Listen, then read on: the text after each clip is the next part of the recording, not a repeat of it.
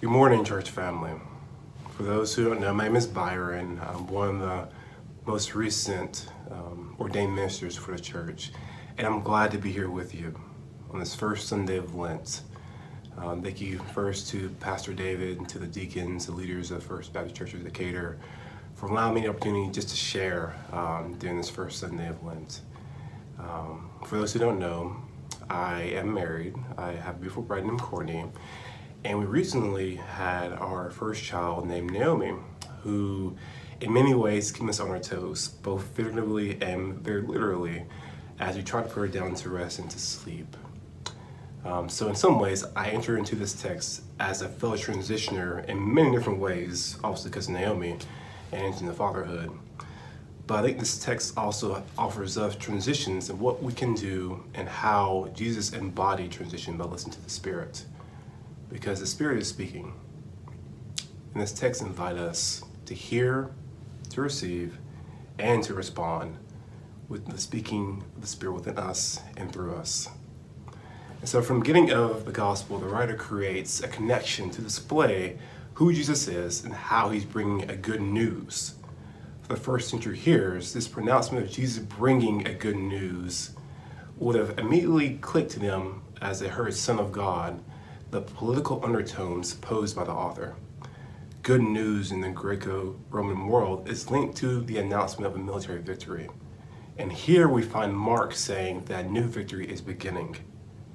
Unlike the militant conquest familiar, familiar to the hearers, which would have included bombastic announcements through instruments, singing, dancing, you name it, we are told in this passage of a voice crying out in the wilderness. Drawing from the passage in Isaiah, the gospel writer is proclaiming that a prophet is once again calling the Judean community to repent and prepare themselves for who is to come after him.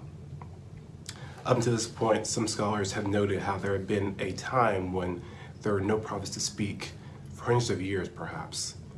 It is in this historical backdrop that we encounter the personification of the Spirit's voice embodied by John the Baptist, ushering into a new opportunity for the people of God to prepare themselves for encounter with God. In two thousand eight, I had the privilege of traveling to Israel uh, to promote an interfaith dialogue using football as a medium. During this trip, I had the incredible opportunity to see scripture really come to life, like seeing tangible things, the Valley of Elah, so many different things. But I also had the privilege of going to actually the River Jordan, which is where our text slices for today. The site we went to also was very manicured, and it had groundskeeping, green space, all the amenities you think for a tourist trap, essentially. And so what we did, after reading the passage like we hear from today, myself and the others from the group took turns baptizing each other.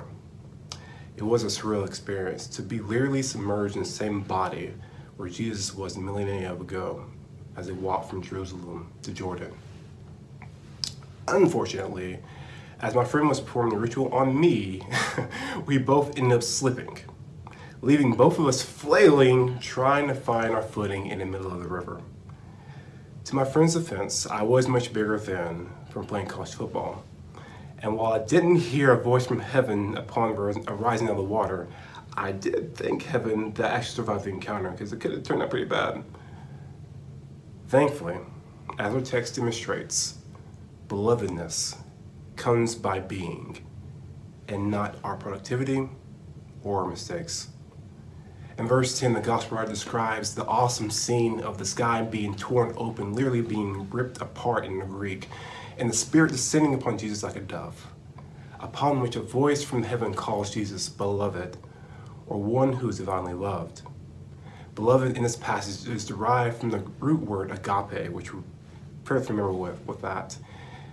It is a divine love that the Spirit affirms that Jesus, before he has done anything, before he has said anything, at least in this gospel, is one in whom God is well pleased.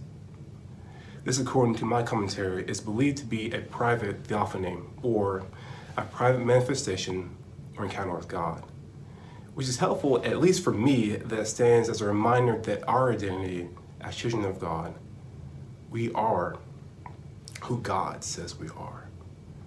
Woven into the fabric of our society and sometimes even our own spirits, there can be a constant pressure to produce, or rather, a pressure to be perfect.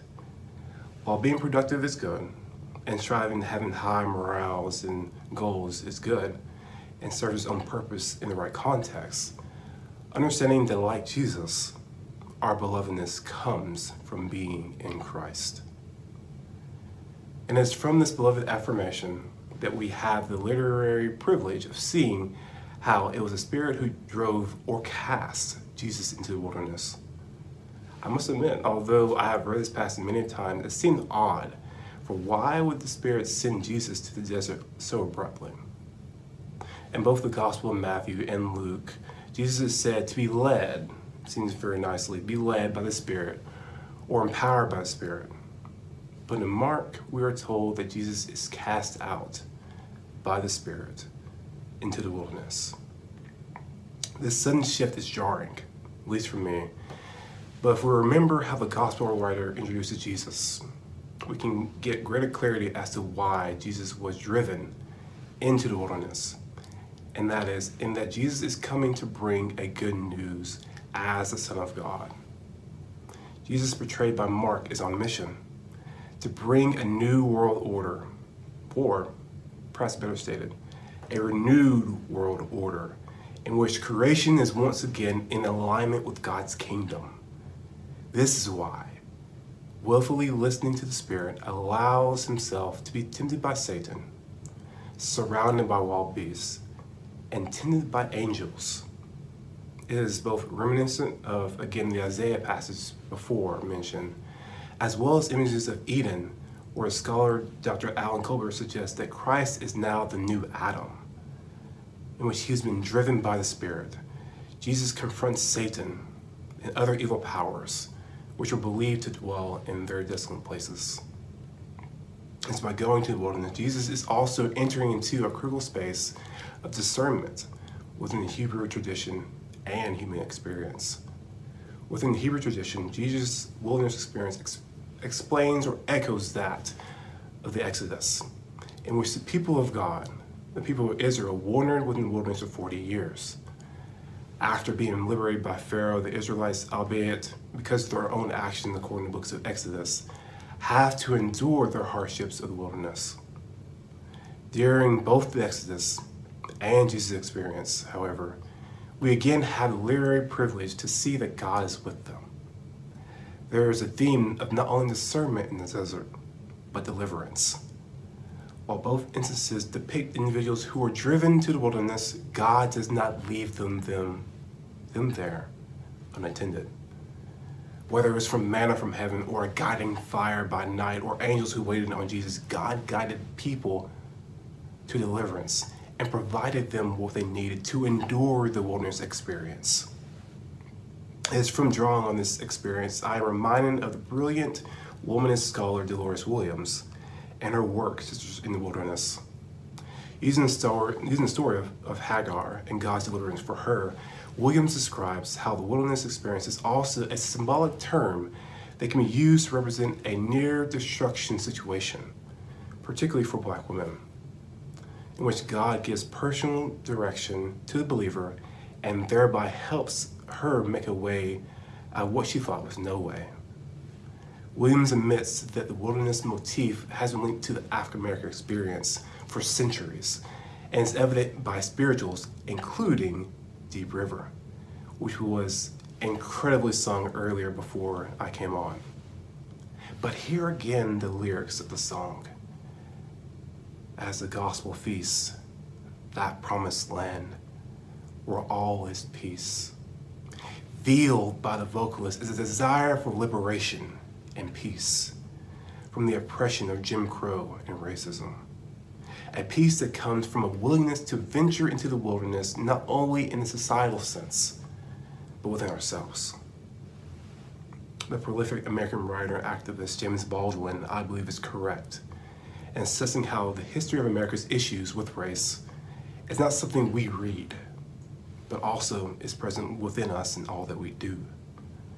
There is a wilderness within each of us that God is wanting us to cast into so that God can deliver us through it, and is using it to transition us to seek the kingdom more clearly. But let's be honest, let's be real. We all, to some degree, are aware of what this wilderness is within us and may not want to walk through it. To some degree, we may not have to walk through it because of, of how we're placed in a social location, whether economically, status, whatever it may be, or privilege. But if we are going to do this internal excavation, it will take some humility, thankfully. As our psalm for today states, God leads the humble in what is right and teaches the humble the way of God. It is difficult work, but it is work I believe the Spirit calls to us and that Jesus embodies, even in difficult times, or rather, especially in difficult times. Moving to our last transition in the text, the first sentence is important in displaying how Jesus is continuing to bring a new world order. It says, after John was arrested, Jesus came to Galilee, proclaiming the good news of God, saying, the time is fulfilled, the kingdom of God has come near. Repent, believe in the good news. What caught my attention is the immediacy and the timing of Jesus proclaiming the good news. John getting arrested for what Jesus is doing now doesn't seem to be the best time for Jesus to begin his ministry. But I love that he did. In fact, Jesus used the word kairos, meaning that this is now the opportune time to proclaim the good news. Up to this point, the Spirit spoke to Jesus. But at this point, we have Jesus, empowered by the Spirit, courageously proclaiming the kingdom of God is now near.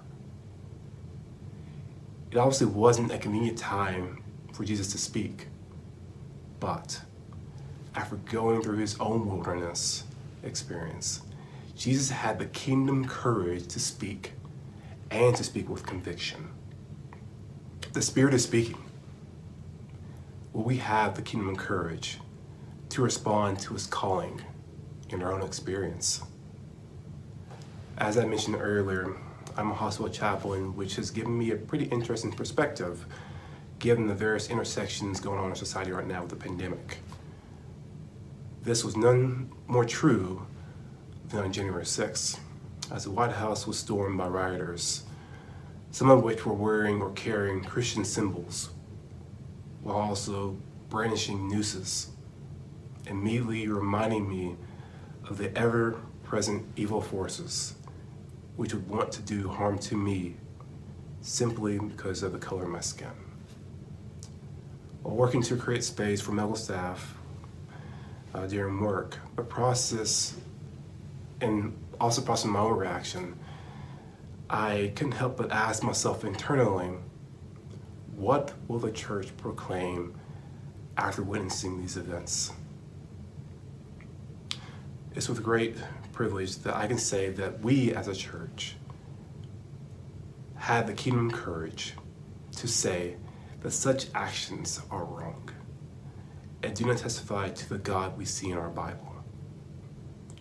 As a black man with a black daughter, I appreciate such kingdom courage of our church. And I think it invites us as individuals to go into our own wilderness experience, whatever that may look like, wherever that may lead us. Because in many ways, now is Kairos time, the opportune time to allow the Spirit to speak to and through us. May the Spirit speak through us to affirm the immeasurable worth of each person, not in spite of who they are, but because of who they are as God's image bearers. May the Spirit speak through us so that we may acknowledge our own mistakes of how we have unknowingly brought harm to others. May the Spirit guide us to deliver us from temptation of comfort and from evil of injustice. For in that lies the kingdom and the power and the glory forever. The question then comes, how then might we begin this internal trek to our own wilderness, for which I have found two questions helpful for me in processing this. Maybe we take time and ask the Spirit to first show to us during the season of Lent, what is the wilderness within me that you're driving me to? It may be very specific, in which God is calling you to. And secondly, how can I meet you in the wilderness spirit? In asking these questions, we may be encouraged knowing that God is already there waiting on us to deliver us from it. The Spirit is speaking to each of us during this season. May we receive the word of the Lord, and may God continue to proclaim the good news through us, for the kingdom of God has come near. May grace be with you. Thank you all.